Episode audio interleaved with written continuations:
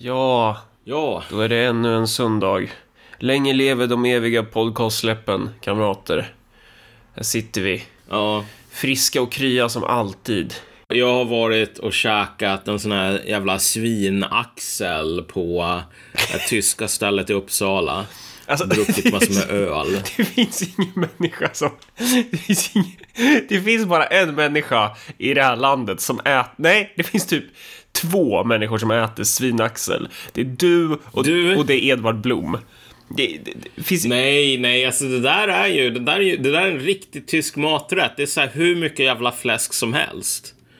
Ehm, så det är, ehm, det är- det är ju det här jävla Allt Berlin som har öppnat nu i Uppsala efter typ fem år. Är alltid fullt och det är alltid massor med människor som vill äta tysk korv och surkål. Ja, Så det är... Därför är jag lite bakis.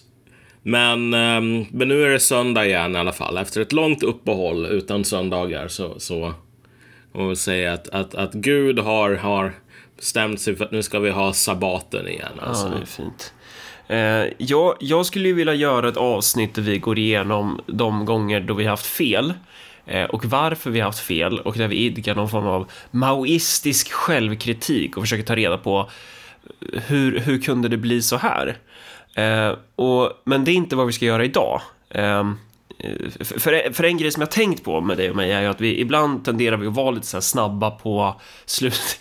Jag vet inte om det är våra marxistiska hjärnskada som gör liksom att, att den här sammanbrottsteorin är så jävla närvarande varje gång. Och både du och jag gör ju det här att vi tänker ganska eller jag tror att vi är rätt snabba på gröten när, när det gäller liksom, säger man så, snabba på, gröten, snabba på bollen, när det gäller att, att tänka, ja, steg ett, problem, steg två, frågetecken, steg tre, frågetecken, steg fyra, eh, ekonomisk kris, steg fem, revolution, steg sex, allt går åt helvete typ.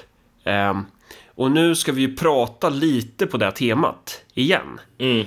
Och det är ju så, det, vi, vi kanske har fel, men, men, men eh, det, det här är ju ett tema som jag tycker är värt att sitta och tänka lite högt om i alla fall. Eh, och definitivt ett tema som, som du är mycket mer inläst på och det, det jag kommer kanske sitta lite som en, en vante och mest följa med här och ställa lite frågor typ. Såvida jag inte får feeling och bara börjar freestyla här på något jag inte har någon aning om. Ja, nej men alltså det har ju hänt jävligt mycket de, de senaste, det senaste halvåret sådär. Liksom Afghanistan. Um, mass, massor, med, massor med knas helt enkelt. Men en av de sakerna som är mest knasiga och kanske mest allvarliga här, det är ju att som ett resultat av de här lockdowns och liknande på grund av corona så verkar internationella så här, logistikkedjan ha hålla på att bryta ihop. Um, och vi har ju haft det här internationella systemet med just in time, vilket betyder att allting i liksom i, i, i en ke ekonomisk kedja ska vara på plats precis när det behövs och inte mer än det som behövs och inte mindre heller utan i exakta mängder på exakt rätt plats på exakt rätt tidpunkt utan några marginaler. Ja. Eh, och sen så körde man hela den ekonomiska motorn på halvfart under ett år ungefär. Och så visar det sig att när man gör det, då går allting åt helvete. Ehm, så att just nu, och det här märks inte jättemycket i Sverige om du tänker, av skäl som vi antagligen kommer att komma in på lite närmare. Så här, men, men om du går till ICA i Sverige, jag menar, det är inte tomma hyllor. Det är typ någon produkt som kanske är slut, max. Men det är ju inte helt onormalt även i normala tider. Um, men det är liksom inte så här, oj shit, nu har vi slut på alla, alla pålägg.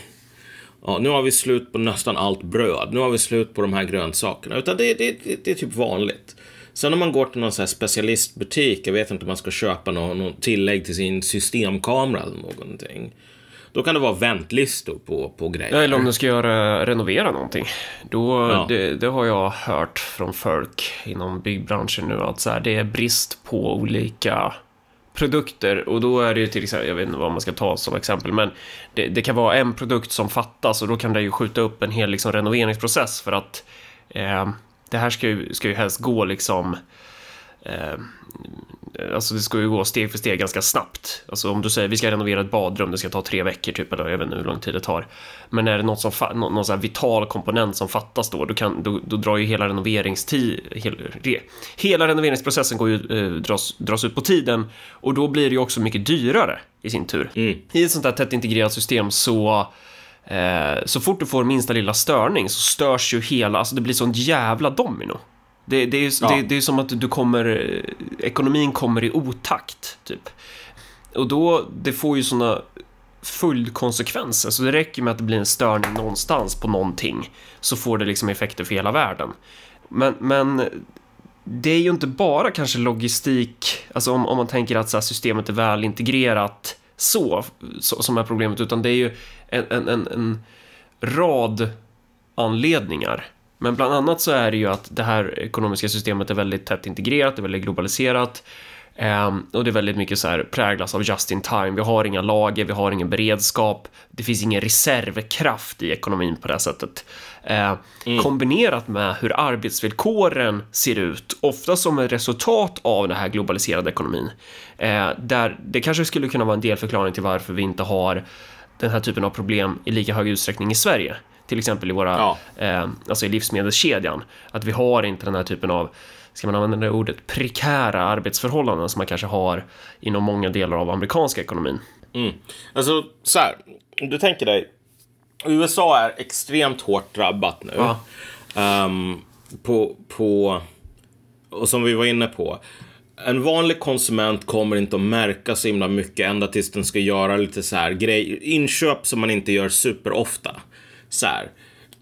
Mycket, de flesta cyklar tillverkas i Kina. Det, det, det är en ganska konsoliderad bransch.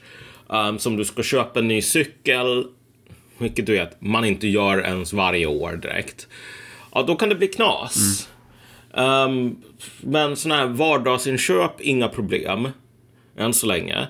Um, och sen om du är någon sån här förläggare eller någonting, du, liksom, du ger ut böcker. Ja, ah, shit, det finns inget, finns inget papper n- någonstans. Så att, så att ja, du kan inte ge ut böcker för att det är slut på papper i världen. Sådana grejer. Men, men i USA som sagt, det här är någonting som drabbar vanliga konsumenter väldigt hårt. Det är tomma hyllor. Det är så här att, ja shit, nu är det slut på all potatis i södra USA, så du kan inte få pommes frites i din hamburgare. Vilket är, alltså, Gud. Skriv in det i konstitutionen. Och det betyder ju inte att man har slutat odla potatis, utan det beror ju på att Nej. själva, alltså fraktsystemet är ju det som har kollapsat någonstans. Ja, exakt. Och, och då är det ju så att folk kanske har sett de här bilderna. Det finns två hamnar i Kalifornien. eh, Long Beach, den hamnen, och den eh, Los Angeles hamn. De tillsammans står för ungefär 40 procent av all containertrafik i hela USA. Och utanför de hamnarna så är det en, en, en, en kö på typ en hundra stora containerfartyg. Så de väntar på att lasta av sina containrar. Um, och um, det här leder till enorma problem för, för både för USAs ekonomi och också för världsekonomin. Och för att förstå liksom, hur det där har hänt så kan man väl säga så att um, ett just-in-time-system det är ungefär som syretillförseln i en kropp. Du vet, för att du ska kunna syresätta liksom, cellerna i hjärnan. Så du behöver dels vara på en plats där det finns syre i luften så att du kan andas. Sen så behöver du ha eh, en, liksom, en luftstrupe som inte är blockerad. Du behöver ha lungor som funkar. Du behöver ha blod. För att blod är liksom det som cirkulerar syre i kroppen. Eh, och om något av de där grejerna försvinner. Alltså då spelar det ingen roll. Du kan vara ett jävla syretält. Om inte dina lungor funkar, det spe- då, du vet, hjärnan får inte syre, du dör. Um, så att allting med syretillförsel måste funka. Um, ett enda avbrott leder till att hela systemet klappar ihop. Vilket, du vet, du kan ju göra det eh, skillnad med så här, kalorier. Där vi ändå har um, liksom, lagerhållning i kroppen. Du äter någonting. Eh, och det är liksom, du vet, lagras i fettceller. Och så liksom kan det eh, energin liksom komma ut i blodomloppet så här om du inte har ätit någonting på ett par dagar. Liksom. Det är ett ganska robust system. Det är inte så att allting måste vara på hela tiden 100%. Men jag nämner den här, liksom, den här eh, exemplet med syresättning av blodet just för att folk ska förstå att i en varukedja nu, om det saknas en enda grej någonstans så leder det till att hela systemet bryter ihop. Och då kan vi ta bara det konkreta exemplet som är ett av de största problemen i USA just nu. Och innan vi hoppar in där så kan Vilket... man säga att så här, du sa Long Beach hamn och Los Angeles hamn. Det är ju i princip samma hamn. Eh, San Francisco är väl den, an, den andra stora? Eller? Nej, men det, det, det, det är olika hamnar. Det är det, men alltså. det är typ, de ligger jättenära okay, varandra. Ja, mm. Grejen är, och det här är någonting specifikt för USA. Jag har, allt, jag har försökt att förstå varför det är så att du kan gå till ICA i Sverige och du kommer att hitta, jag vet inte vad, kalkon, chicken nuggets, eh, monster energidryck, whatever. Men om du går till ICA motsvarande i USA, då får du singla slant och så är någon, någon av dem borta. Men, men en av anledningarna är så här att åkeribranschen i USA, alltså lastbilschaffisar, mm det man måste fatta är att folk som jobbar med att frakta containrar från hamnen till avlastningsplatser eller så här järnvägsknutar. Det är inte så här långa transporter, det är kanske en, eh, ett par mil som du kör med en container från hamnen till, till någon annan som tar hand om den därefter. De, de chaufförerna, de jag har, jobbar alltså under nästan slavliknande förhållanden. Och det låter kanske liksom ah, hårt, bara nu överdriver du. Men, men nej, inte särskilt mycket. Därför att det här är människor som ofta luras in i branschen. Alltså med att du kan bli en, en lastbilschaffis och så kan du tjäna massor med pengar. Du kan äga din egen lastbil och vara en egen företagare. Och så är det bäst om du inte kan särskilt mycket engelska så att du inte kan läsa igenom kontraktet. För att de, de leasar dig en lastbil i princip som du ska betala av. Mm. Och liksom... Då är det ränta på den såklart.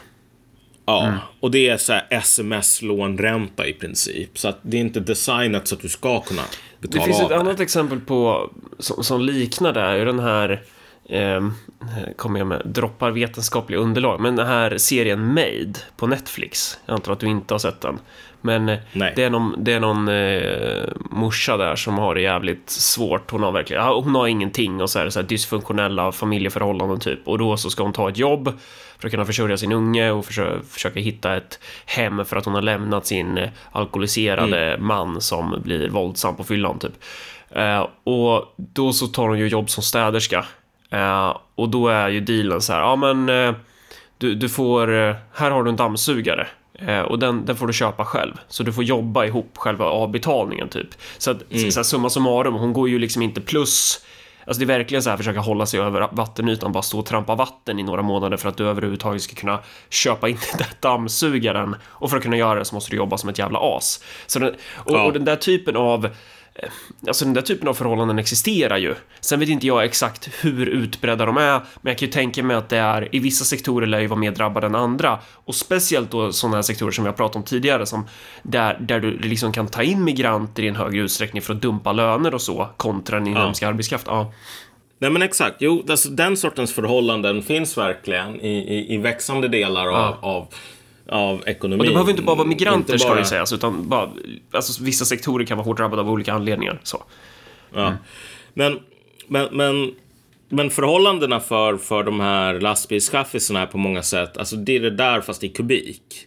Så att du får den här, du får det här jävla sms-lånet att köpa din egen eh, lastbil som du typ inte kan betala av och sekunden som du liksom slutar göra avbetalningar, ja men du, då tar de lastbilen igen och så har du ingenting. Um, det här är människor som får betalt per container. Och det man måste fatta med Long Beach och Los Angeles är att det här är hamnar som är mindre effektiva än de flesta hamnarna i Afrika. Så liksom hamnen i, jag vet inte vad, Mombasa eller någonting jävligt välfungerande, någon jävla borgkub av effektivitet jämfört med, med Long Beach och LA. Och här, här, Alltså- här kan man ju bara, för människor som inte vistats någonstans på den kontinenten, så kanske man tänker så här, varför tar ni Afrika som ett exempel? Ja, det är för att ingenting fungerar där. Ingenting fungerar där. Exakt. Exakt. Det är så här, eh, Afrika väldigt välkänt för att så här, ja, alltså du vet. Ja, det, det går... Visst, du kan ha Ja. en hamn, men det kommer inte att funka. Det, går, det kommer att vara kaos. Det, det är som ett exempel om, om du typ ska flyga från Addis. Då måste du, så här, du måste gå fram till de här personerna som står och ska ta passen. Behöver du gå fram och fråga varje halvtimme så här, är det här fortfarande kön till Arlanda? Eh, för rätt som det är så bara, nej, nu ändrade vi. Okej, men, men ni har ju inte ändrat skärmen. Aha, nej. Alltså det, det, det finns, det finns inte system där. Det är, åk Ja. aldrig, åk aldrig dit. Hemskt. Ja. Åh. Nej, men som sagt, men med, med det sagt så är det så att så här, ja, vet du vad, om du får välja mellan någon hamn i en, en mindre fungerande del av Afrika, liksom, en riktigt kaotisk del, och typ Kalifornien, eh, välj Afrika för att det funkar bättre. De gör såna här rankings för, för olika hamnar, hur bra de funkar. Och liksom Long Beach, LA, de hamnar typ botten i hela världen. Eh, så det här är inte supervälfungerande hamnar. Och grejen är att um, när du har en modell så att de här lastbilschaffisarna får betalt per container, då vältrar du över all ineffektivitet på dem. Därför att då är det så att de, de får typ en, jag vet inte vad, en 800 spänn per flyttad container eller något sånt där. Och sen tar den 14 timmar av köande för att få ut den. Då kan du tänka dig hur mycket lön du får per timme när du tänker att du ska betala av din jävla lastbil och bensinen. Det är ju inte något företag som betalar, du betalar Det bensinen. du beskriver nu är att det har blivit färre containrar eller alltså, det, det har blivit färre containrar i hamnen på grund av lockdowns och då så tj- tjänar du då, då tredubblas tiden på att få ut en container som du kan få en provision för och då tredelas din lön. Är det där du försöker beskriva? Ja, ja men exakt. Eller, eller så här, kolla. Det har alltid varit långa, ex, extremt långa såna här um, alltså väntetider, även när det var normalt. Du får vänta en fyra fem timmar eller någonting på att få ut en container. Um, för att alltså, de här hamnarna är, funkar så jävla dåligt. Och nu kan det vara en, en 14 till 15 timmar av väntande per container som du faktiskt flyttar. Och så får du fortfarande 800 spänn för den.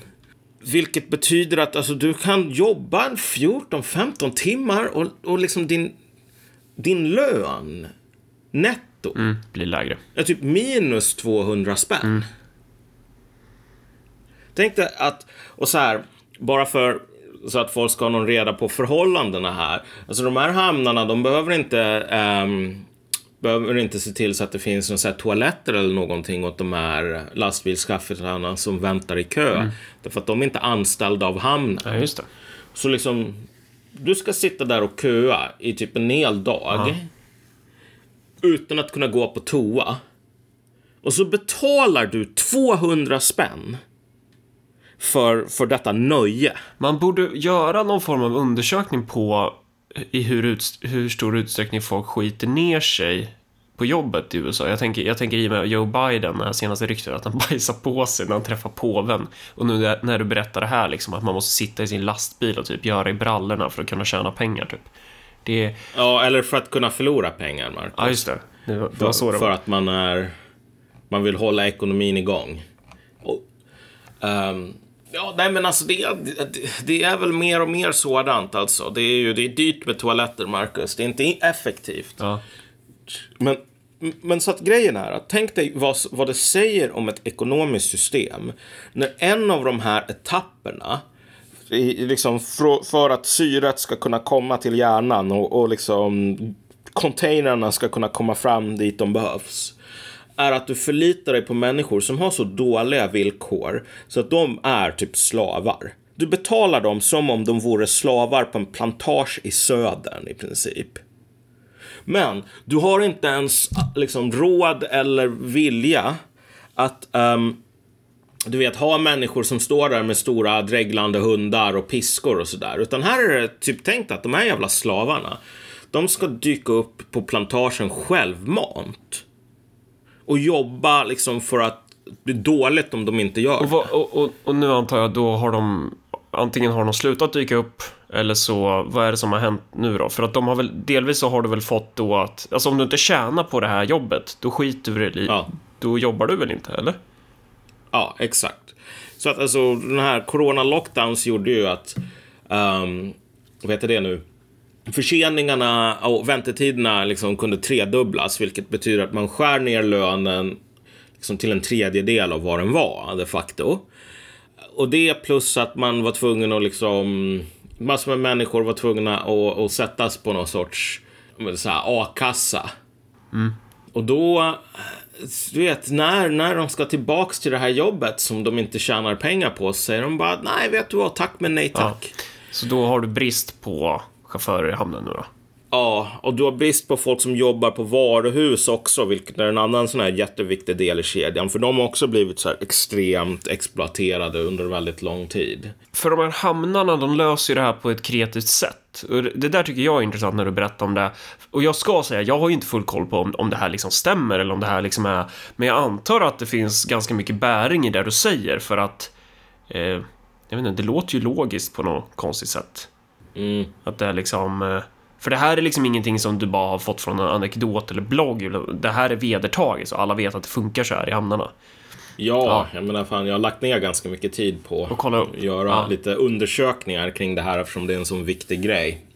Du, du berättade ju igår att, att, om jag förstod rätt, att de här hamnarna då då, då ser de en, en, eller liksom containerföretagen ser då det här som en intäktskälla. Så då sätter de det i system Ja. så att då säger de så här, ja men så här, eftersom det är lockdowns och eftersom vi har brist på chaufförer och allting har blivit trögare så är det bara 20% containrar som kan gå igenom. Och för att du, du ska vara the lucky one och vara en av de här 20%, 20 procenten som ska kunna gå igenom, då ska du betala extra. Så då, då, Ja. då, då skapar du en fragmenterad eh, tjänst då i princip, där, där du behöver liksom betala så här premium.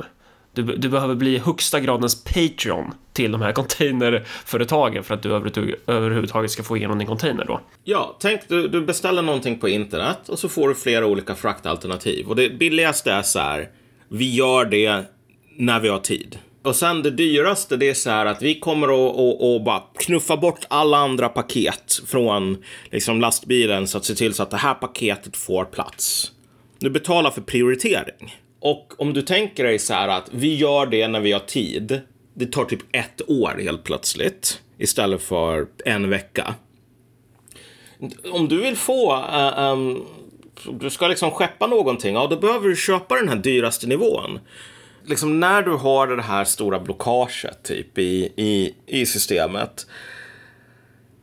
Om det är så att människor um, helt plötsligt har mycket starkare incitament att betala extra för uh, prioritering, liksom att du hamnar först i kön om du kan kräva liksom en, en tiodubbla priser för den sortens, liksom, betala det här och så får du din container igenom. Mm.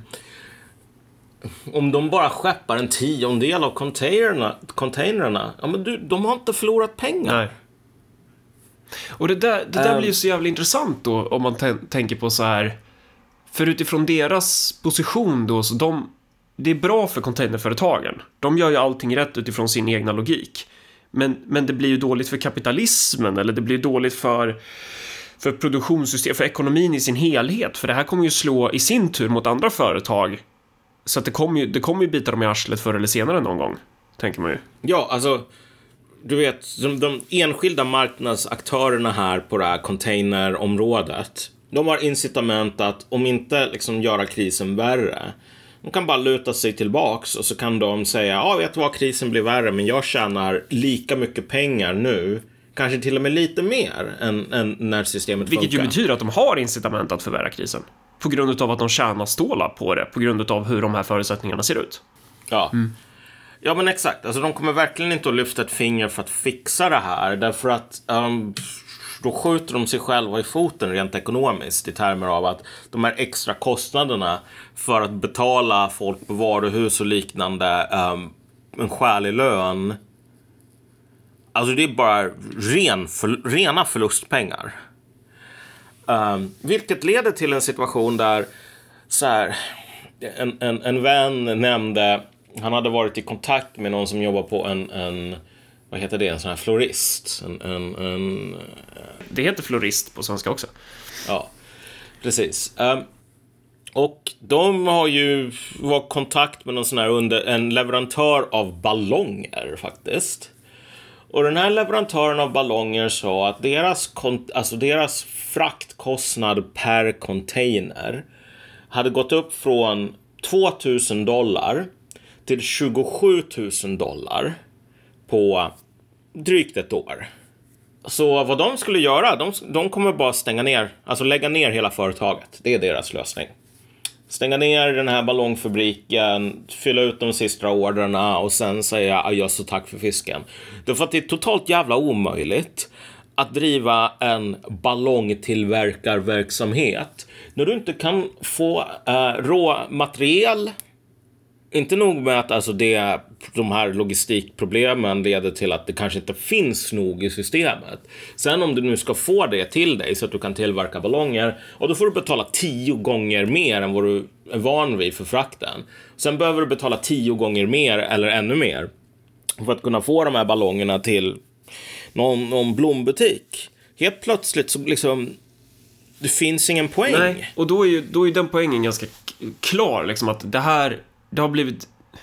Systemet har ju korkat igen någonstans. Och det du skulle kunna göra då, ja, men det är ju att gå in från statlig sida och bara så här, vi förstatligar hamnen, eh, jag vet inte vad, du bara in, tillsätter kollektivavtalsenliga löner, för det, det är väl bra Alltså det, det tjänar ju ditt land på om man säger så. Eh, och för att kunna göra det, ja, men då behöver du någon form av kompetent ledarskap. Inte ett ledarskap kanske som, som eh, av olika anledningar befinner sig i låsningar eller liksom skyttegravskrig med varann eller det är någonting som gör, varför sker inte det här? Varför förstatligar man inte hamnen? I och för sig det är USA, men, men but still, man borde ju typ så här, någonstans borde det finnas en synaps i systemet tänker man ju då, för att jag menar om, om, om om Malcolm Shiune i, i Uppsala kan se den här problematiken så tycker man ju att typ Vita huset borde kunna se den. Alltså Vita huset, det här är ju det som är grejen med, med USA just nu. Att det, det, det, det får alltså den här franska adeln i, i upprinnelsen till franska revolutionen att framstå som extremt kompetent. Alltså, på fullaste allvar, du har den här... Okay, du har de här enorma problemen med logistik. Och Vita husets såna här talespersoner har ju gått ut och bara sagt att någon bara frågat, du kan inte få så här träningsmaskiner eller kameror eller någonting annat liksom. Så här, vad, vad är Vita husets policy kring det? Och då är det den här Jen Psaki, eller vad hon nu heter. Rödhåriga presstales kvinnan. Kvinnan. Som då säger, ja precis, med, med Q. Ja. Eh, som du typ säger, ah, the tragedy of the exercise machine that's delayed, liksom. Så det är ju ungefär så här, låt dem äta kakor. Åh gud, du kan inte ha en träningsmaskin och du klagar. Och sen så har du ju haft så här stories som att du vet, anledningen till att du har den här logistikkrisen, det är för att amerikaner aldrig någonsin har varit rikare. Har du? Det är så mycket grejer. Alltså de har så mycket köpkraft och det är så mycket varor som flödar in i landet.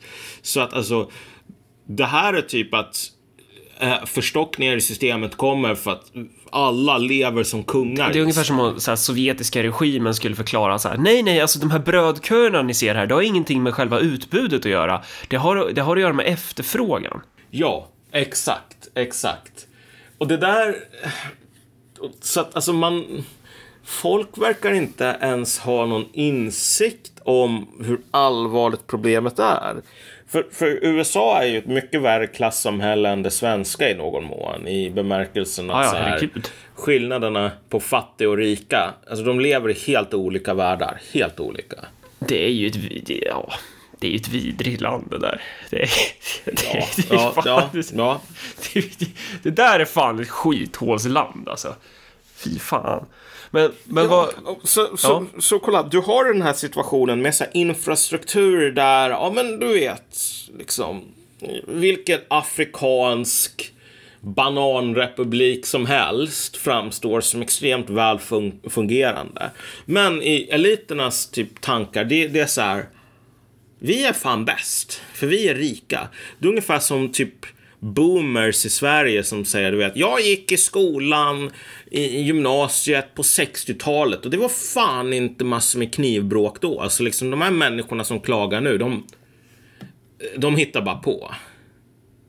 Ja, men du vet, att gå på gymnasiet så här, slutet på 60-talet och gå på gymnasiet i Sverige idag. Det är lite olika grejer.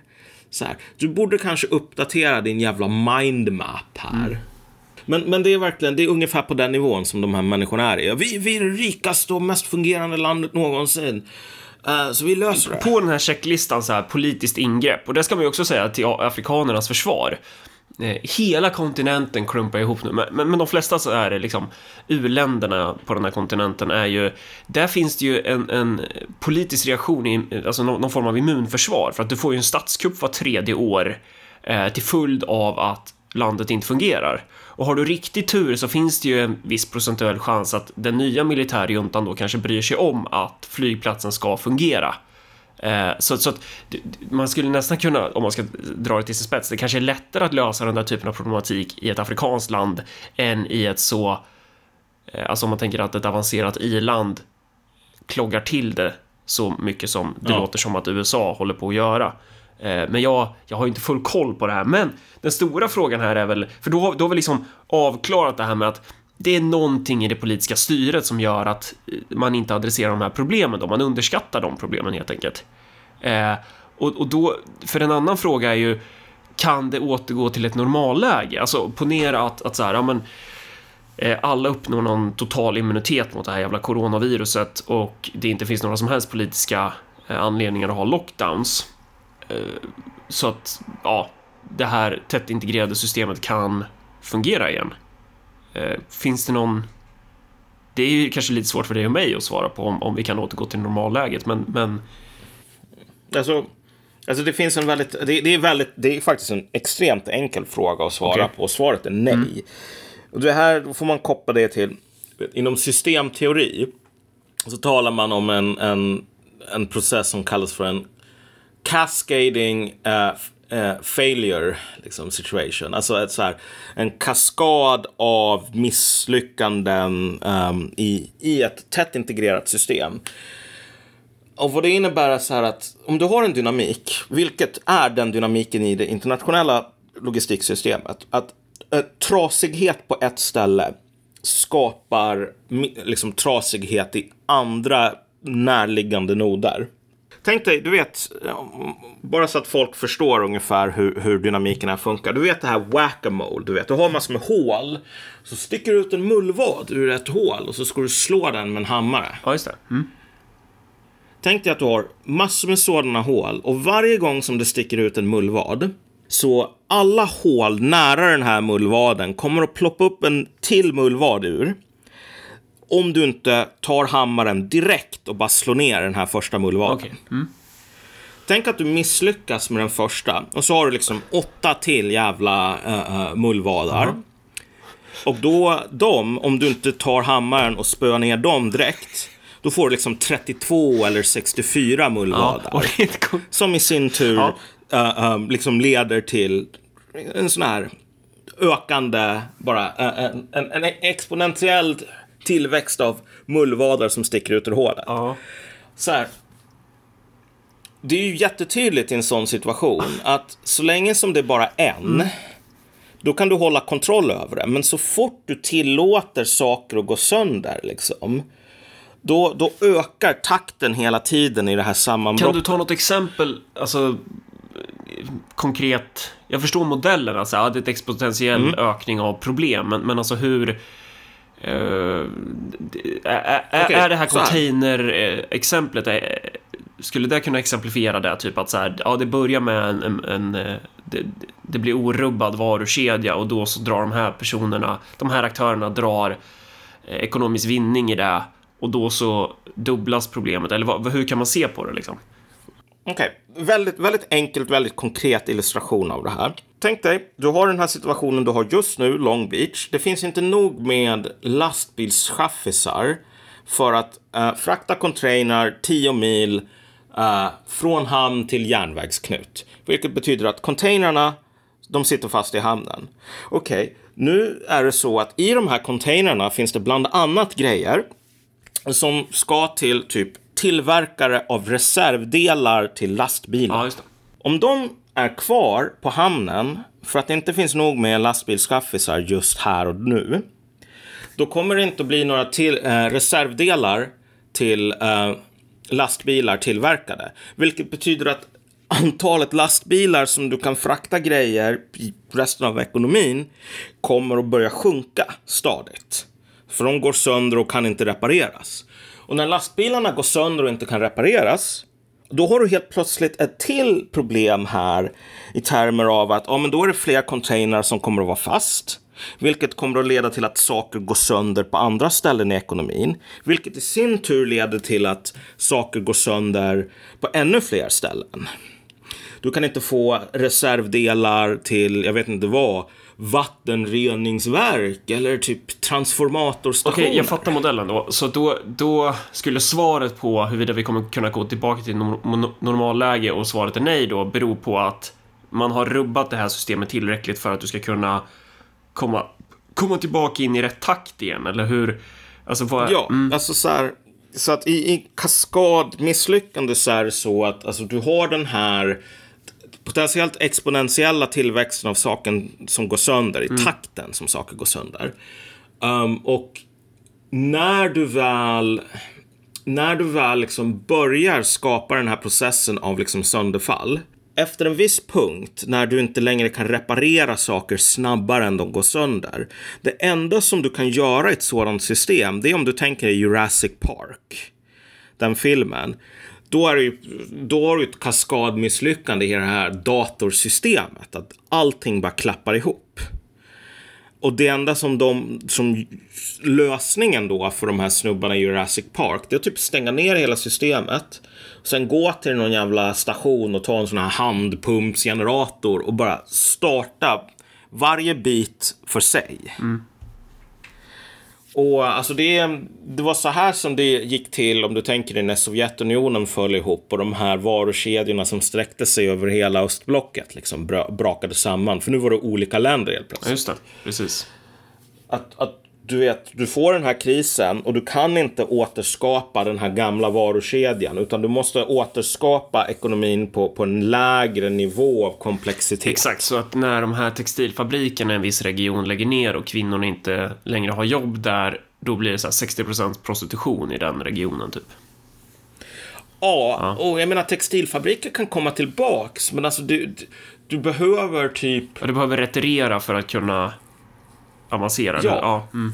ja exakt. Alltså därför att det, du, i slutändan så är det så att ett sånt här system kan bara funka så länge som du kör på, på liksom normala förhållanden. Så fort du börjar sakta ner det så börjar saker och ting gå sönder. Och du kan inte reparera dem idag snabbare än, än de, de trasiga sakerna skapar nya trasigheter.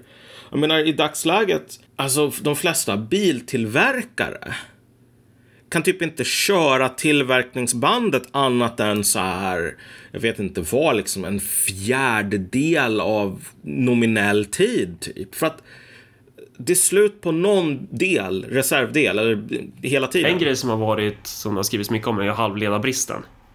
Ja. Och där är typ Taiwan specialiserade på det. Typ, det är väl där man mm. typ tillverkar de flesta halvledare i världen, eller i Taiwan. Ja, äh, precis. Alltså det är ju sådana här mikrochip som nu används i jättemånga olika komponenter, framförallt bilar. Det... Ja, eller datorer överlag är det väl, eller? Ja, ja, ja, ja, precis. Men du har ju datorer i allting nu. Är inte det en tech i SIV, Semiconductors? Jag för mig det är det. Ja, det är det SIV väl. SIV 4 kanske. är det väl. Men, eh, och, och, där ska man hoppa över till Taiwan. Prata om det ja. också, för, för att det är väl... För där har du ju det här andra lilla dilemmat och det är ju att Kina och USA är ju inte bästa vänner. Och det handlar ju bland annat om just Taiwan. Ja. Eh, och, och då ifall, ifall liksom USA... jag tänker högt nu. Men så här... En kraftmätning om Taiwan, det kan ju bli väldigt dåligt om USA inte klarar av att ja, försvara, försvara sina intressen i den regionen om man säger så då. Om Kina skulle bara bestämma sig för att, men nu klampar vi in här. Eh, och och där, där skulle man väl kunna argumentera för, ja men ponera att USA är liksom friskt fungerande land med en militär som verkligen kan fylla ut sina egna skor. Det vill säga inte så som de agerade i Afghanistan typ, där de bara så här Eh, ja, det är väl också ett exempel på den här jävla logiken där varför var de i Afghanistan och på vilket sätt utkämpade de kriget i Afghanistan? Det var ju bara en, en guldgruva för alla de här företagen som, som ville bygga skolor i, av plywood och tjäna 3 miljarder typ. Att det blir lite Mm, så här, ja. eh, ja, det, det är lite spretigt om man säger så. Ja, alltså, det är ju egentligen nästan någonting som man skulle behöva ett eget avsnitt för, men folk fattar typ inte hur, hur trasig den amerikanska militären är. Det finns massor med fina bilder på typ jetplan, hangarfartyg, bla bla bla sådär. Och så bara, ah, vet du vad, den starkaste militären någonsin. Så kan man väl säga att den brittiska militären, det var massor med bilder på stora slagskepp innan första världskriget eller andra världskriget och bara, oh wow, de här kommer aldrig att sänkas.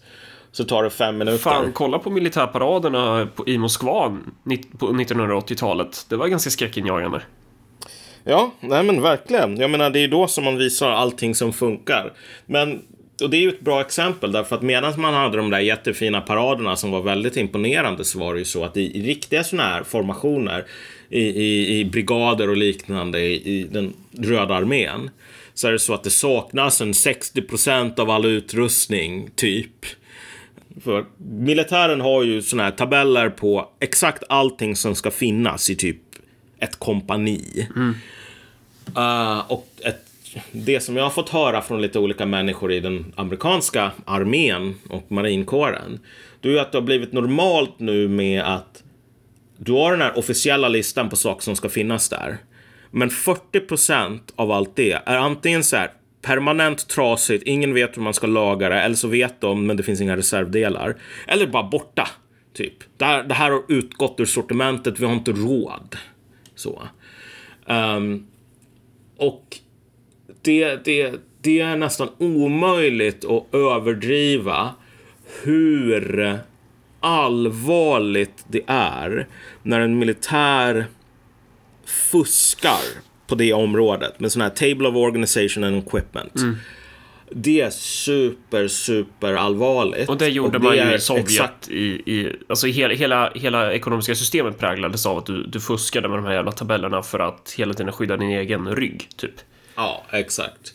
Så, så i slutet på, på Sovjetunionen, det var ju värnplikt så, men jag vet inte om alla gjorde det. Det var nog lite som Sverige när man höll på att avskaffa den. Så här att man har inte råd att göra så att alla ska ha värnplikt. Men om du gjorde värnplikt i Sovjetunionen, typ 87 eller någonting. Alltså du gjorde det och så kom du ut ur det där och så bara det här, det här systemet kommer inte att överleva tio år till. Alltså det är omöjligt. För att du, du kommer ut där och du liksom ser så här, typ ingenting funkar. Och alla bara rycker åt axlarna, rycker på axlarna åt liksom såna här hål och brister och bara, "Ah, men det här är normalt nu liksom. Vad trodde du? Är du naiv eller? Och, det, och, och den amerikanska militären, det börjar bli åt, åt lite liknande håll. Och sen också liksom det här att man ska ideologiskt få um, så här, ehm, du vet, liksom infanteri, um, kompanier, kompanier och liknande. Det ska vara integrerat män och kvinnor för, du vet, män och kvinnor, det finns inga skillnader i hur lång tid de kan bära en tung Nu ryggsäck. pratar du inte om Sovjetunionen, nu pratar du om USA nu, va? Ja, exakt. Alltså, Sovjetunionen hade inte de problemen, men, men, men det är liksom... Det är en, en, en till bidragande orsak till att saker och ting inte funkar Det är lite som vi superbra pratade om nu. igår när vi spelade in det här avsnittet om kader och byråkrater. Så här, vad är uppgiften, typ? Nej, uppgiften är att uppnå, upp, uppnå inclusion. Alltså, ja, men uppgiften är väl att vi Ja. ska kunna döda kineser så fort vi bara kan. Nej, nej, nej. Uppgiften är att kvinnor ska kunna sitta och amma i, eh, under strid, typ. Ja, alltså det där, det där är så fascinerande för att det visar liksom på, precis som du säger här, ett, ett mycket större problem, liksom ett kulturellt, politiskt, organisatoriskt problem. För det är så här, brass tacks, det finns skillnader mellan män och kvinnor i så här muskelstyrka och såna där grejer. Inte alltid relevant, kanske inte superrelevant om man är en helikopterpilot. Men om du ska bära en, en, en ryggsäck på 40 kilo. Alltså de här sakerna spelar roll. Men när du nu har det här, liksom, order från toppen säger att du vet, det finns inga skillnader på män och kvinnor. Mm. Och du får då en situation där du vet så här, underofficerare som ska leda ett, ett kompani i strid. De typ, om de är kvinnor, då behöver inte de göra övningar. Liksom. Ah. För att du vet, ja vet du vad, män och kvinnor är precis, precis lika starka. Hur vågar du säga att jag ska bära den här ryggsäcken? Liksom, bär den åt mig, typ. Och det här är ju bara någonting som fräter sönder moral och liksom, sammanhållning inifrån. Um, men för att koppla det till vad vi sa tidigare, det här med Taiwan. Ja. Alltså, den, den amerikanska militären är i ett väldigt dåligt skick. Ja. Och Taiwan är en extremt farlig sån här flashpoint. Mm. vad, vad tänkte du säga? Nej, nej, jag, jag, tänk, jag, tänkte försöka styra in dig på tillbaka till Taiwan och så gjorde du det. Du läste mina tankar. Det är så man gör när man är så här high level communist. Man kan bara så här, centralkommittémedlemmarna behöver inte kommunicera med ord, de bara känner vad som är. Exakt. Ja, men, vi, men, alltså... men vi kommer ju få en kraftmätning där troligtvis. Eller det, ja. det, det, det, känns så. Att, att det kommer bli... Eh, och USA vill väl ha den där, man brukar väl säga det, att USA vill väl ha den där kraftmätningen så tidigt som möjligt och Kina vill ha den så sent som möjligt så att de kan utvecklas mer. Men det borde väl egentligen ja. vara så att USA vill väl inte ha den där kraftmätningen alls. Exakt. Jag menar så här, och här, här är det folk som håller på och gör det som man helst inte ska göra. Mm uh, inom politik. Vilket man blandar ihop moral och det, hur man tycker att världen borde funka med hur världen faktiskt funkar. Och då har du ju massor med snack om så här, vet du vad, det här är inte kineser, det är ett eget folk. Um, och det är ett land med en unik historia och bla bla bla. Så här. Det är inte alls en del av Kina. Mm. Och därför så borde USA försvara Taiwan. Och ett par grejer. Alltså det finns ju en sån här aboriginbefolkning på, på Just. Formosa, som ön en gång hette. Uh -huh. Det är 2% av befolkningen. Aborgi ungefär... Aborigin... Formo men, pratar du om Taiwan nu? Ja, uh, uh, Taiwan hette ju Formosa en gång i tiden. Men det har väl inte varit aboriginer i Taiwan? Ja, men det heter ju... Det, alltså, aborigin är väl typ... No, Aboriginal säger ursprungsbefolkningen i Australien.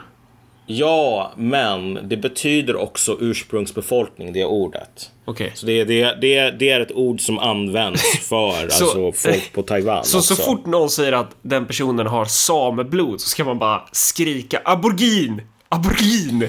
Och sen ska man... Ja, men alltså, nej, nej men kolla. Aborigin betyder någonting som same inte betyder här. Det är, det är inte så otroligt komplext. Okej, okay. men, men, men vadå, same är ju, är inte det ursprungsbefolkning eller?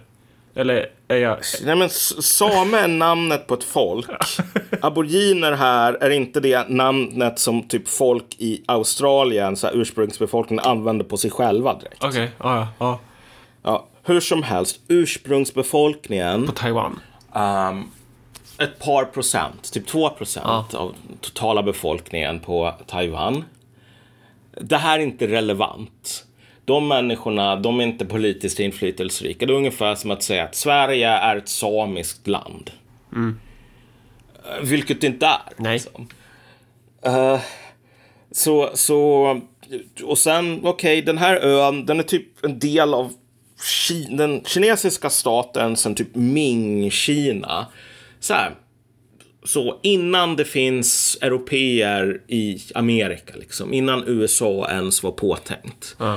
Och sen så, du vet, japanerna snor det här för typ hundra år sedan. Uh, och sen när man kickar ut japanerna, då har du det här inbördeskriget mellan Kuomintang och um, uh, kommunistpartiet. Så. Uh. Kommunisterna vinner, KMT förlorar, de sticker till Taiwan. Den amerikanska flottan säger, du vet, ni har ingen flotta och det har vi, så ni kan inte korsa det här sundet. Så därför så kommer KMT att fortsätta existera på, liksom, mm. i, i, Taiwan. Mm. För ni, ni, är för svaga för att göra någonting åt det. Mm. Jag menar, tänk dig själv om det vore någon liknande så här, Brasilien hade typ snott Gotland under ett, ett svenskt inbördeskrig mellan, så här, jag vet inte vad, uh, Alternativ för Sverige och Örebropartiet liksom. Och så flyr allt AFS till typ Gotland med, skyddad av den brasilianska flottan. Så sitter Ka Kasselstrand där. Ja. Och så bara liksom, du vet, en 70 år senare, liksom när, när Örebro kommun har, har liksom blivit en så här, den största supermakten i hela världen i princip. Så säger Brasil, liksom de här jävla... Brassarna. äh, ja, de här jävla djungelaporna här. Bara att, vet du vad? Äh, Gotland är nu ett eget land. Så här, hälften av ungarna, de lär sig portugisiska. Det här är inte alls en del av Sverige egentligen. Du vet, går du tillbaks till typ innan Gustav Vasas tid, gutarna, det är inte alls samma sak som svearna. Nej. Verkligen bara så här, håll käften. Gotland, det här är Swedish clay. Så. Ja. Så liksom, och kineserna har samma attityd angående Taiwan. Det kan man tycka är rätt eller fel. Kanske så borde i våra tankeexperiment, alltså br- halvbrasilianska Gotland vara liksom sin egen grej för evigt. Det är bra att du inte tar Men- upp eh, östra rikshalvan här, Finland, den stora elefanten i rummet. Så, så Ja, inte, precis. Ja. Ja, men, ja, men jag fattar, jag fattar grejen. Eh, det, du vill göra, det du vill göra gällande här, att det inte alls är konstigt att kineserna har claim på Taiwan. Är det det du vill ha sagt? Eller? Ja, och de... stora problemet med sådana här situationer, det är ju att massor med människor säger att, kolla, det skulle orsaka en sån enorm skada på världsekonomin. Och och det skulle det verkligen. Alltså, typ, vi skulle ha en, en ekonomisk kollaps utan dess lika i modern tid. Om det blev ett krig över Taiwan. Helt oavsett vem som vann. Det beror ju inte på att så här, det finns något speciellt på Taiwan. Det finns bara en viss sort, sorts metall typ som behövs för att utveckla de här halvledarna, utan det är för att produktionen är specialiserad till den platsen. De är specialiserade på att utveckla halvledare typ. För att det finns väl ingen som alltså, egentligen hindrar oss från att bygga halvledare i Degerfors, eller? Eller Degerfors kan vi inte ta. Det kan vi inte göra. Nej, eh, ja, i, i Hallsberg finns ju ingenting som hindrar oss från att utveckla här. Nej, men det, det skulle väl gå. Ja. Um, men, men nu har hela världsekonomin blivit så här hypereffektiviserad.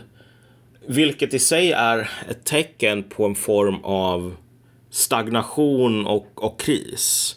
om, om det här, om vi nu i det här scenariot som vi har byggt upp utifrån vad vi tycker oss se, eh, om det liksom är, stämmer, då borde ju då borde ju det mesta tyda på att vi borde gå mot mycket mer nationellt centrerade ekonomier.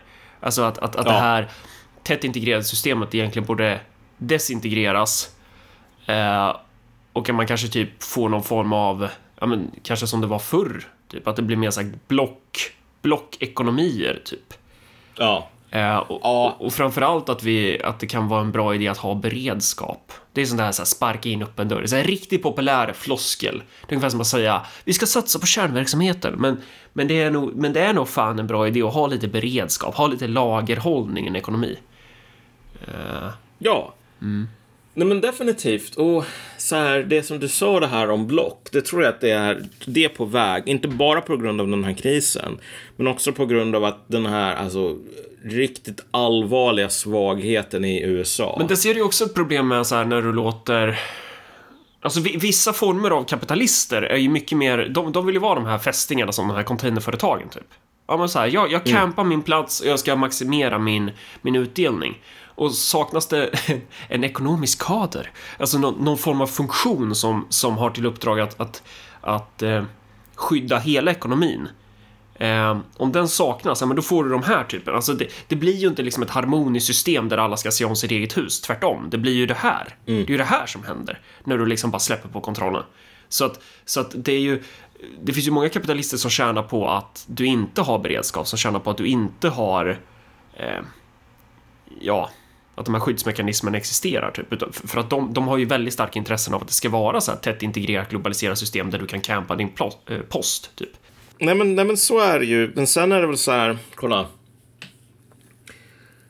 Just nu befinner sig USA i ett extremt allvarligt läge. Det, det, det är värt att poängtera, liksom, inte bara en utan flera gånger så här att du har den här, du har en internationell logistikkris som i USA är typ dubbelt så allvarlig som i Sverige.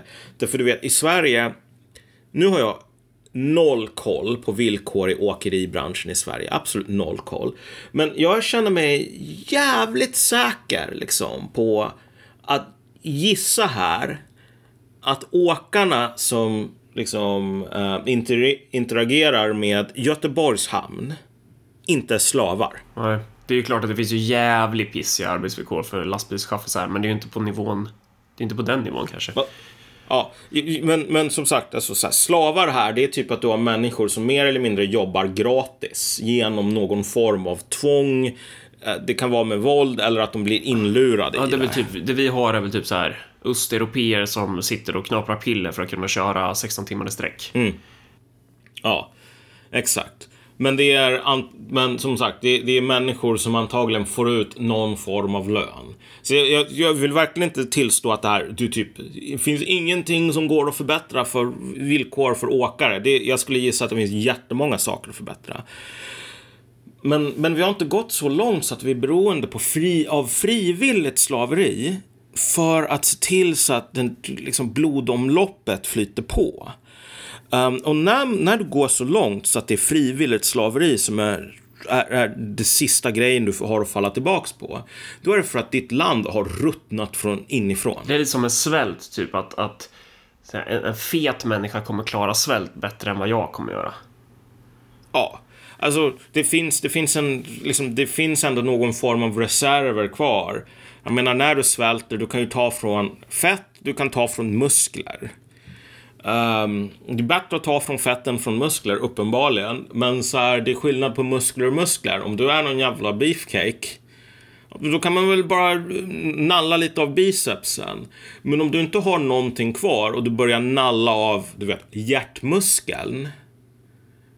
Ja, då, då har du inte långt kvar att leva. Och USA är lite grann där. Det är därför som jag poängterar det här med att för ett imperium så är alltså antal, att det finns granater till dina granatkastare, att det finns radioset till liksom dina infanterikompanier och liknande. Det här är hjärtat. Och det är här du menar inte existerar i USA? Ja, exakt. Alltså det är där som när mil militären nu börjar uppvisa sådana, sådana problem. Ja. Alltså så här att Visst, det finns massor med fancy schmancy grejer uh, på reklamfilmer och liknande. Men en, en, en vanlig så här, vanlig soldat i ett skyttekompani som är tänkt att skickas in i strid kan inte längre lita på att det kommer att finnas fungerande radiosätt. Det där är, alltså, för ett imperium, det här är hjärtmuskeln. Uh, ett, och, och, imperier, oavsett om de är du vet, kommunistiska eller kapitalistiska eller woke mm. eller reaktionära eller islamistiska de nallar inte på den här nivån på militären om det inte är riktigt, riktigt allvarligt. Någon så här liksom benröta men du, när vi, som sprider sig. Ja, men när vi ändå är inne på det här med arbetsvillkor, för att det har varit lite i, i, på nyheterna om eh, Storbritannien också. Eh, ja. Och så har man ju pratat om att så här, kolla, kolla vilken katastrof Brexit är för att eh, Alltså, ja, själva grejen är typ att eh, lågavlönade östeuropeiska lastbilschaffisar, det är brist på dem. För att de fyllde ju en funktion i det ekonomiska systemet innan, innan eh, mm. Storbritannien lämnade EU och innan man typ stängde ner gränserna kanske då på grund av corona. Eh, men, men mellan raderna så står ju det i princip att så här, arbetarklassen har nu möjligheter att förbättra sina villkor. För det är väl det som kommer ske. Det, har de inte till och med gått ut med det? Var det inte någon grej att de typ höjde minimilön? Eller vad fan? Eller har jag fått för mig det? Ja, ja. alltså. Det här är ju en av de stora skillnaderna mellan Storbritannien och USA. Att så här, jag menar, Storbritannien har Bojo. Boris Johnson. Bojo bajsar fan inte i byxan alltså. Nej. Och, och, och gör, gör han det så är det för att det är en initieringsrit till någon så här Oxford studentklubb och då är alla fine ja. med det. Det är precis som David Cameron som, vad var det, han hade sex med en gris.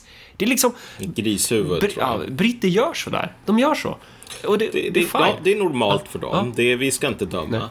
Men, men så här, Boris Johnson, ja men han har sina brister och sina liksom, starka punkter. Till exempel är han otroligt misogyn enligt uppgift. Uh, men, hur som. Är det en bra, det finns... stark eller dålig punkt enligt dig? Hmm, du vet, eh, inga kommentarer Nej, Marcus. Eh, nej men alltså så här. Det, det, det, exemplet som du var inne på här, det här med lastbilskaffisar. Jag menar, Boris Johnson har ju gått ut och sagt så här att Amerika, eller brittisk näringsliv behöver vänja sig av vid sin, sin, sitt beroende av billig importerad arbetskraft. Därför att det är inte statens funktion att bara liksom mätta det här begäret. Det är ohälsosamt och liksom skadligt för nationen. Um, och det har varit massor med problem med massor med um, elbolag som nu riskerar att gå i konkurs på grund av den här energikrisen. Ja, men då säger man bara så här att staten kommer att gå in och sköta det här. Ja. Om det krävs. Ja. Men i USA, alltså ledaren eh, enligt, enligt eh, liksom, uppgift, Ja.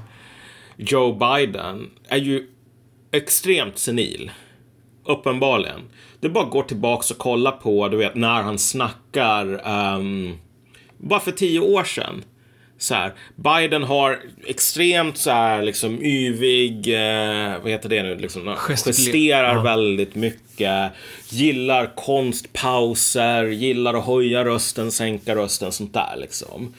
Ehm, och idag, det är liksom att han bara långsamt som en zombie stirrar in i kameran och bara liksom upprepar någonting som han har liksom läst på ett kort. Ja.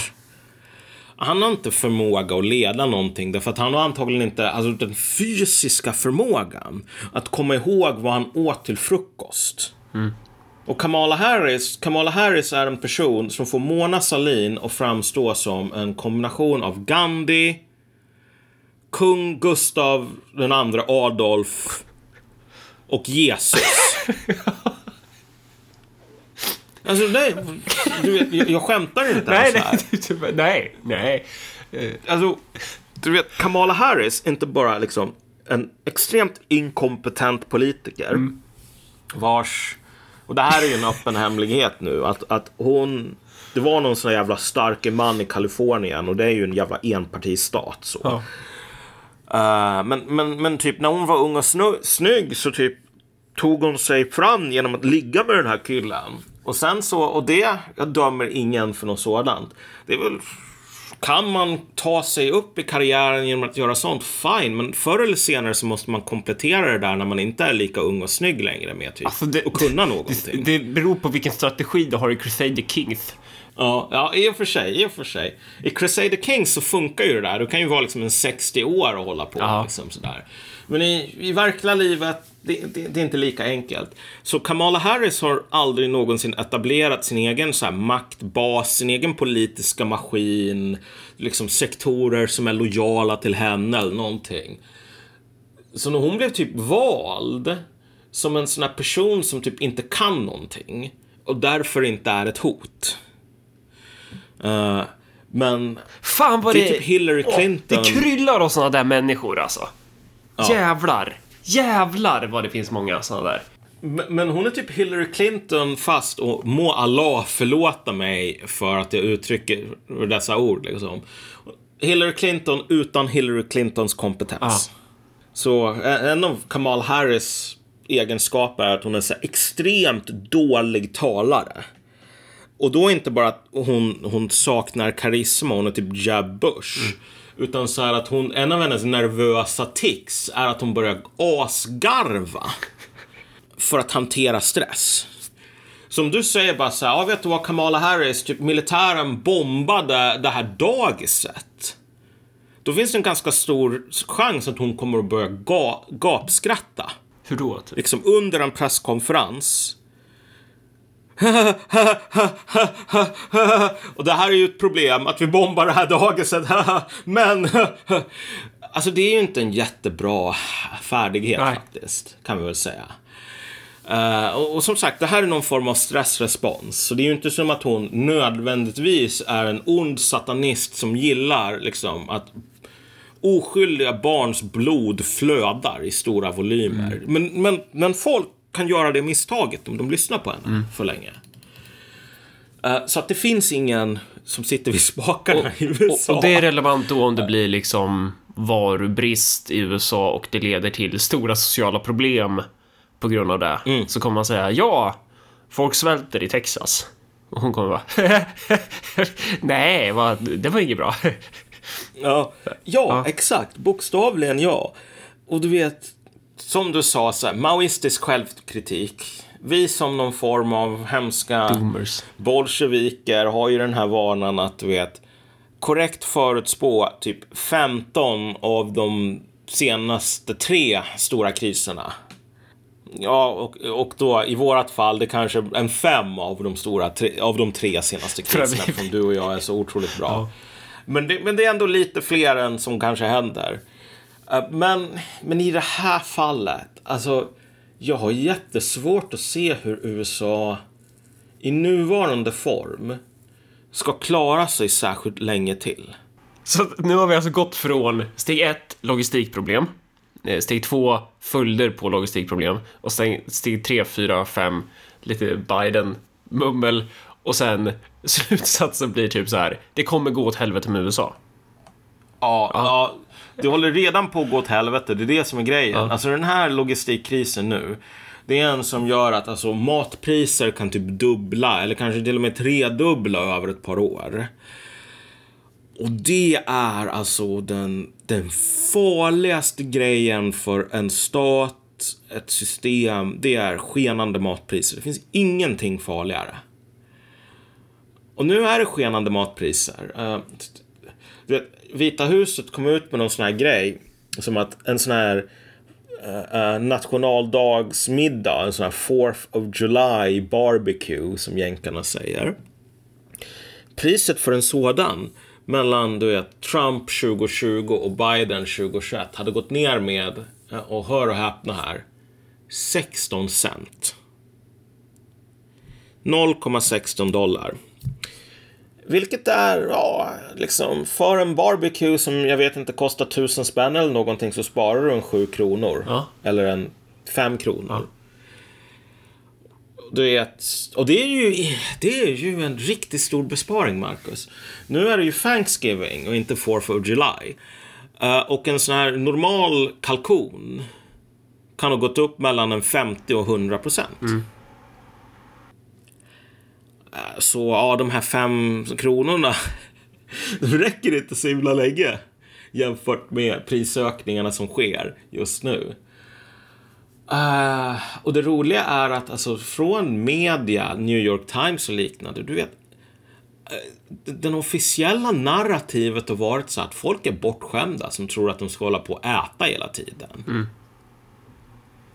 Varför ska du äta kött eller dricka mjölk när det finns sirap och eh, kackerlackor? Ja. Eat bugs.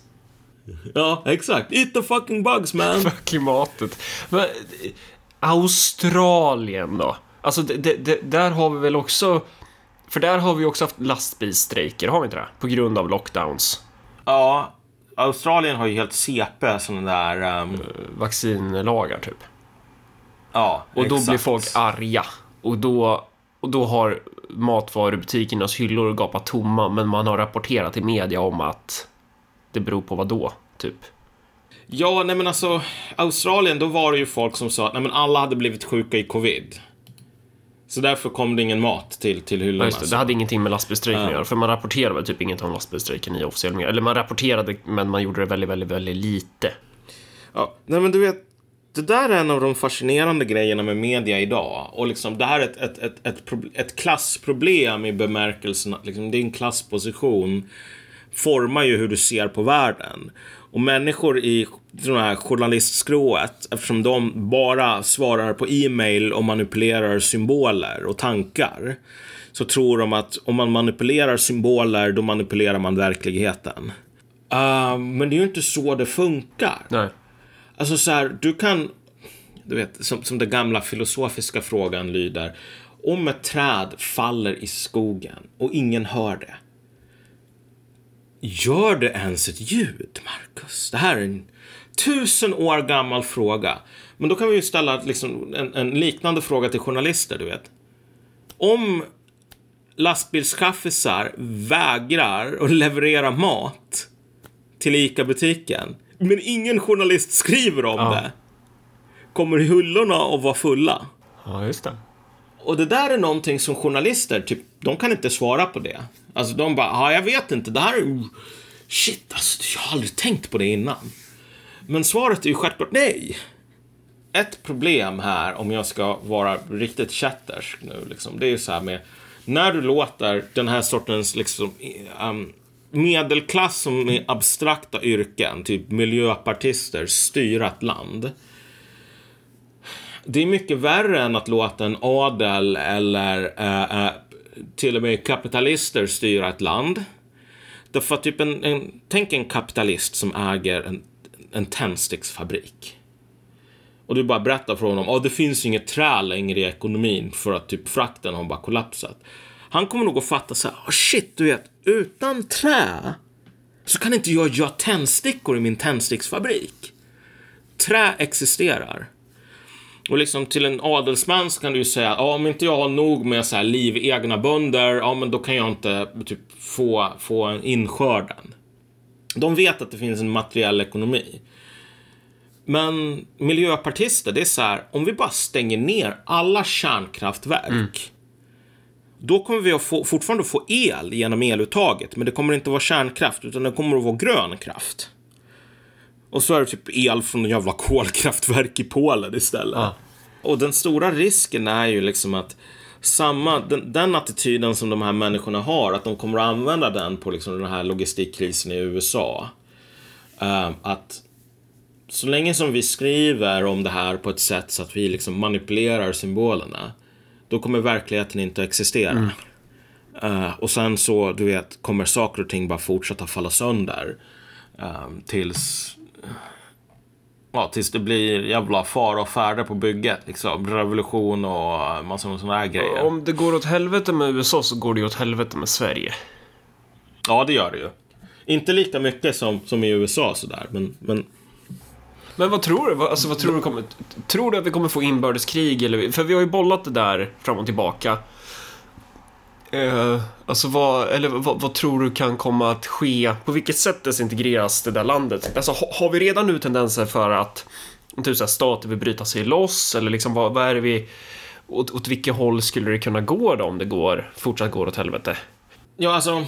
Det där är en superintressant fråga. Jag har blivit liksom fått lite uppdrag från olika amerikaner att skriva om det här ämnet faktiskt. Alltså, så jag har en essä på just det här temat som typ kommer ut för Unheard ganska snart tror jag. Men, men två, det finns två teman här egentligen. Det första är att när folk tänker så här på inbördeskrig, det är väldigt sällan de har någon bra koll på liksom hur det går till.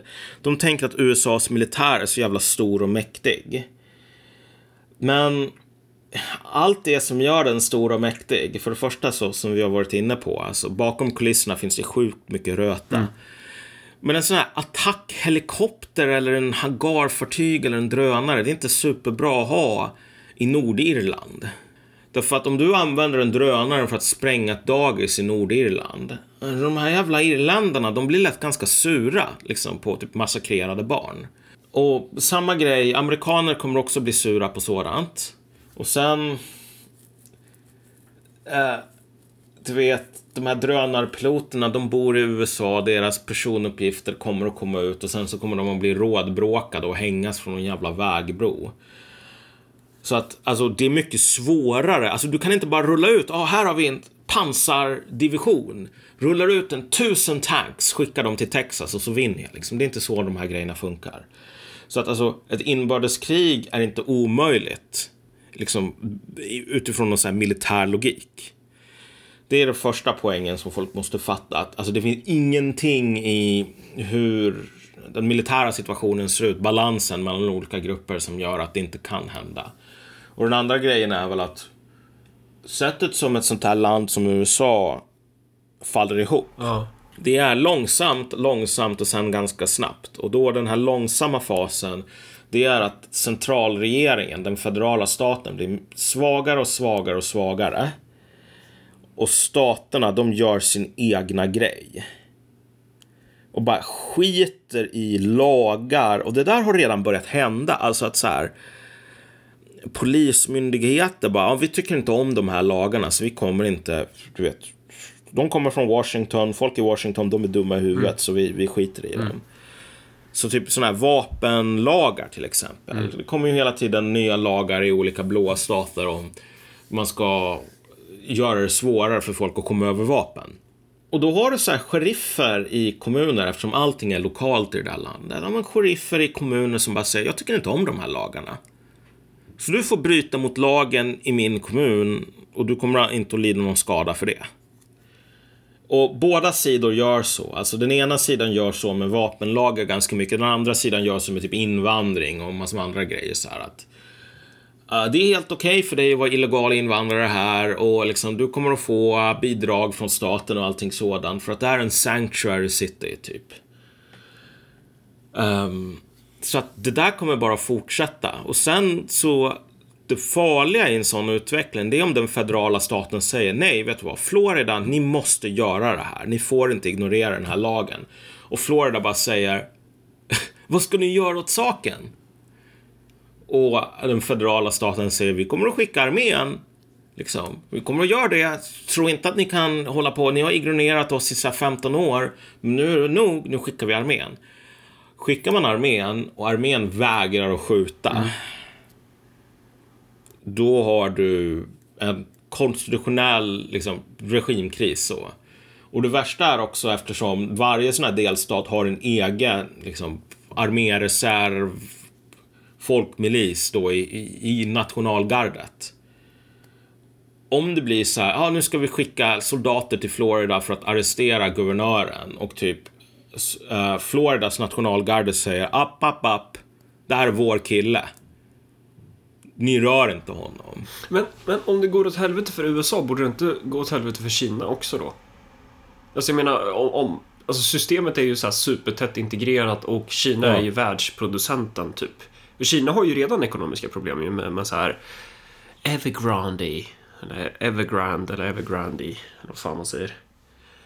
Den här fastighetsbubblan ja. och, och...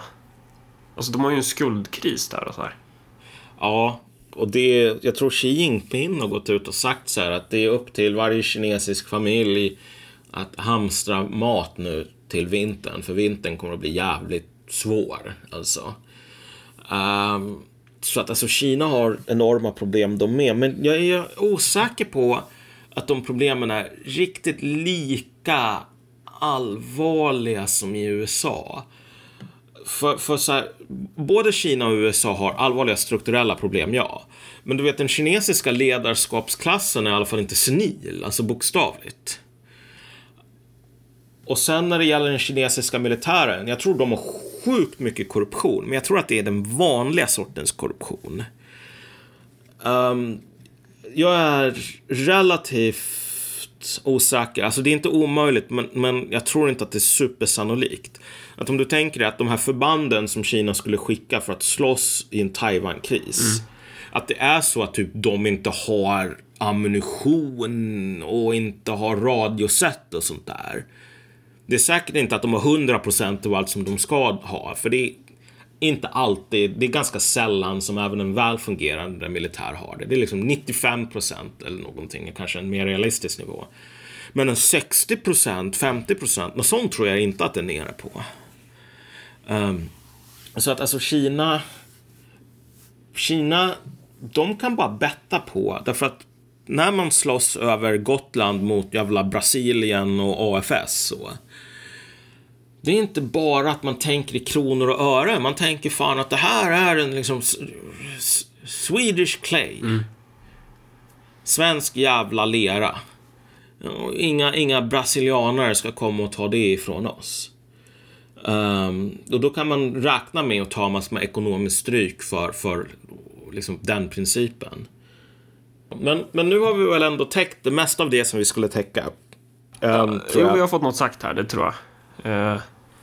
Um, så alltså den som lever får se och vi, vi, vi är ofta svartsynta i det här programmet när det gäller uh, överlevnaden för den store satan. Ja. Det, det finns många varningstecken. Men det, och den här ja. krisen Ja. Ja, vad tänkte du säga? Nej, jag skulle säga att så här, det... Det här är ju den enda podden som eh, folket har tillgång till eftersom alla andra mensjeviker har fallit ner i, i mörkret och lagt de flesta avsnitten bakom så här paywall, Patreon. Ja. Du, du, du kan ju inte lyssna på hela avsnitt av Kista måltid eller God ton eller Hur kan vi? För de håller på, de är mensjeviker. Alltså de, de lägger saker bakom betalvägg. Marcus och Malcolm representerar dig. Vi kommer inte lägga det här bakom betalvägg. För vi finns till för dig. Så vi, vi, ja. Så, så om du vill stötta oss så Ja. kan du göra det i alla fall genom att bli en Patreon. Men du behöver verkligen inte bli det, men, men du kan bli det genom att bli det på Marcus och Malcolm om du söker på det här på Patreon.com eller genom att swisha till 0790 10 72 23. Ja. Ja, på återseende, vänner och kamrater. Du skulle inte säga något annat där, för jag avbröt dig. Nej,